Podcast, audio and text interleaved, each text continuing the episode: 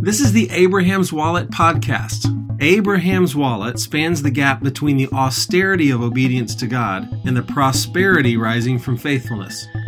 Run your home and your dough like a biblical boss.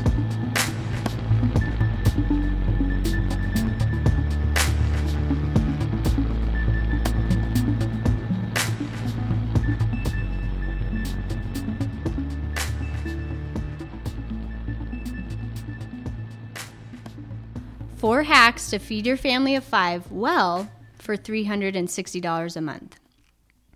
When I was nine and my sister was 11, my dad dropped us off at the mall with $100 each and said, I'll pick you up at three. That was how my sister and I did our school clothes shopping most years. If we wanted to keep up with the Joneses and buy a $100 Nike Jordans, then, well, that was that for the year. Tough choices. In high school, my dad would give me a $20 bill for two weeks of lunch money, weekend money, etc., and I spent it as I saw fit. Through this, I learned how to spread my money out so that I'd have what I needed for an allotted period of time. Turns out these are really helpful lessons. The exact same principles apply now when I grocery shop. We have a lump sum, $360 in cash at the beginning of the month, and we make it last till the end. So here's four things we do to make it work right every single month. Number one, shop with cash. You hesitate to buy frivolous things when you pay for it in cash. Number two, try it in the generic or store brand first. If I can't taste any less quality, no sense in paying more. Did you know it's often the exact same product from the factory in different packaging? A good example is canned tomatoes. Store brand every time. Bad example, generic brand, saran wrap. You need the name brand. Trust me, I know from experience. Number three, kick brand loyalty to the curb. This is how I save a lot of money. I buy the item I need, but the brand that's on sale. Take almond milk, for example. I buy whatever brand is on sale every time. Butter, on sale, done. This can still be accomplished if you have specific requirements. For example, I don't want high fructose corn syrup in my bread, but among the quote healthy breads, there's always one that is the better deal that day. Shopping sales does not mean low quality, it means not being a sucker and choosing the better deal for the quality. Last one, number four compare price by ounce. Per ounce price is usually listed in the top right hand side of the sticker price. You can end up paying more for food that's just in a smaller package and that's not a deal. Some important side notes. First off, my family's monthly $360 does not include eating out, alcohol, or any home supplies, just groceries. Number two, in season, key phrase there, fruits and vegetables are really affordable. It's not expensive to eat healthy, I just need to keep it seasonally appropriate. No fresh blueberries in December. Third, I have a regular shopping list note on my phone so I know what I normally buy at each store whenever I'm there. My husband and I also share an ongoing grocery list in the Todoist app so we can communicate current things we are out of so there's no guessing or doubling up on items. There are also a lot of things I would buy if we had more money budgeted, but we feel like it's good for our hearts and minds to not buy everything we want. Our budget has increased by about $80 in recent years because we realized we wanted more margin for hospitality. Being frugal does not mean you cannot share, invite, and bring meals to people. The budget creates freedom, not restrictions. Prioritize, be smart, and make that budget work for you.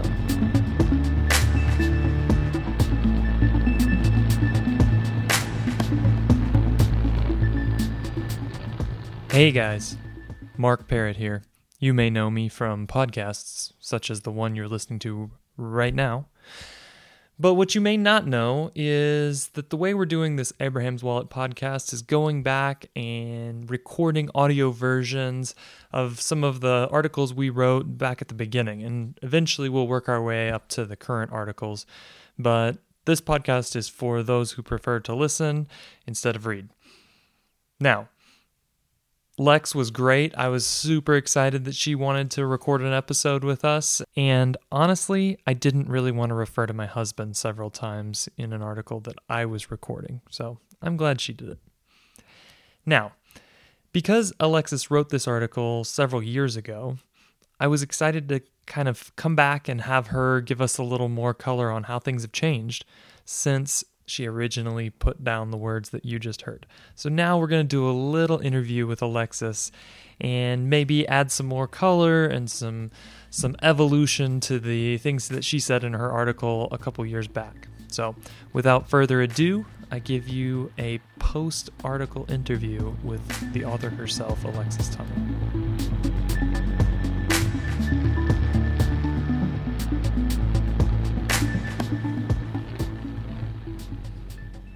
Lex, thanks for le- reading your uh, your blog post to us.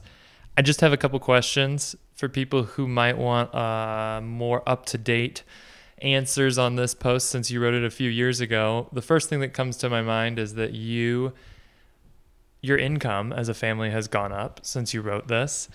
What's happened to the grocery budget? Are you guys still slogging it out on 360 bucks a month?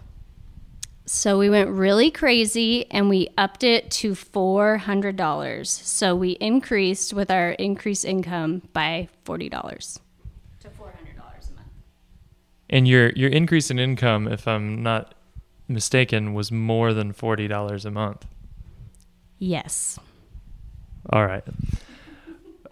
Is there anything that you would do differently now, uh, or that you've changed that you've found is particularly useful to your family in the way you guys are grocery shopping? Something I think would be helpful, which I actually don't do very often, is to do the ordering online and having the groceries be picked up because I think that would decrease a lot in impulse buys. And really, some of the stores have, I think it's a $4.95 pickup fee. And I think that's totally worth it because you would save that for sure by just not roaming through the store, especially if you're hungry or your kids are whining in the cart and you just are buying things because you're not really concentrating. So I think that would be helpful on the budget. And then it would make me plan ahead. I'm actually not a great meal planner. And you have to actually think about your whole meal plan for the week if you're going to do ordering online to pick up. So I think that's something, an area I could actually grow in to make our budget be stretched out a little more. You and your husband are really close friends of ours, so we have a little insight into your weekly rhythms.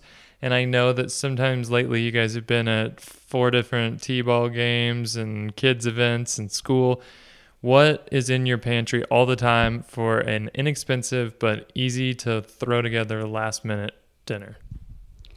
So, this is really not exciting, but when we have T ball games, I usually pack a meal that oftentimes we eat in the car. So, that would be peanut butter and jelly sandwich, raisins, maybe a piece of fruit, and something I always buy on sale at Costco are those yogurts that come in the tubes that you can put in the freezer. And my kids love those. So I buy them on sale. I'll get like four boxes. And then we always have those on the go because if we don't, the second we get to the baseball park, the kids say that they're hungry and we buy super expensive, to me, unhealthy chips and pretzels and lots of things I don't want my family eating a lot. So we pack a really lame dinner in the car and I'll even bring it to Nate at the field. so he'll have like cheese and crackers at the field for dinner. The other interesting thing about your family is that you have two boys that are rapidly changing from tiny little guys into what will eventually end at them being teenage young men. Has that changed the way you have to grocery shop? I think what I try to do is get things that are a good deal that sustain them for longer. So things like buying the huge jars of peanut butter at Costco when they're on sale is totally worth it to me. They eat a lot of eggs, they eat hard boiled eggs, so that's good for lunch or like a snack in between. And then we're big on smoothies, but I do it in a way that is more affordable. Like if we have some spinach going like that's on its last day, I'll put it in the freezer without doing anything with it. I just put it in a box, like a Tupperware box in the freezer. So we have that to add to smoothies. And then if my kids don't eat like half their banana in a lunch, I just have a Tupperware box that I put all of their leftover fruit in and then we throw it in a smoothie later. So I find with the kids a lot of peanut butter and eggs and smoothies, but not fancy smoothies, like ones that taste really good, but that are really just savings from leftover fruit we have. That's awesome. So in my day job, I talk to people all the time who maybe they're two people, maybe they're a family, but they're spending two grand a month easy on groceries. And there's sort of an incredulous face I get when I say something like, you know, you could feed a family on $360 a month. What do you think that the principles in the article you wrote could be applied to somebody who maybe isn't interested in going whole hog? Maybe they they're really committed to organic foods, or maybe they who knows what their particular reason for wanting to spend more on groceries are. What are the principles that you would share with somebody who's not interested in going down to even 500 bucks a month, but maybe they'd like to go from 2000 to 1000 a month? I think that's a good question. And yes, I do think it's possible and I think the principles can apply. I recently have been trying some a different diet sort of loosely, which includes a lot of fish and organic when possible, which is obviously a challenge for my budget. But what I've done, same principle, you just shop at stores that aren't consistently more expensive. Like stop going to the boutique local grocery store that's three times as much. I found a package of wild caught salmon at our grocery store. They don't have them everywhere, but called Winco that fed our whole family and it was on sale i think for six dollars it was frozen but it was wild caught um, so shopping if you're looking for organic if you're looking for local if you're looking for fish i think is generally really expensive. You just need to shop the sales and you need to stop shopping at the grocery stores that you know are more expensive. So just to close out you know you've you've been trying this new diet and I'm curious because the only other person I know who's been on this diet has won lots of Super Bowls, and it's Tom Brady. So, do you feel like the the things like not eating nightshades has really improved your throwing arm? Well, I've always had a pretty amazing spiral, so it's a little hard to compare it to. Okay, so you were starting from too too high of a baseline to even okay. Fair enough. Well, thanks for uh, being on the wallet. All right, guys, there it is. Alexis Tunnel, friend of the wallet, also just a friend of my wife and I. Um, thanks, Lex, for being on the pod. And I would say if you're listening to this and you're wondering, how can I help those poor guys out who are trying to make this podcast? One of the ways you can help us out would be to go to iTunes and leave us a review. Put some stars on it and tell people what you like. The other way you could help us out would be to share Abraham's Wallet with a friend. Um, we we don't make money off this sucker. We do it because we love you. So, hope it's good. Hope you enjoyed it, and we'll be back next week with a new one. Bye.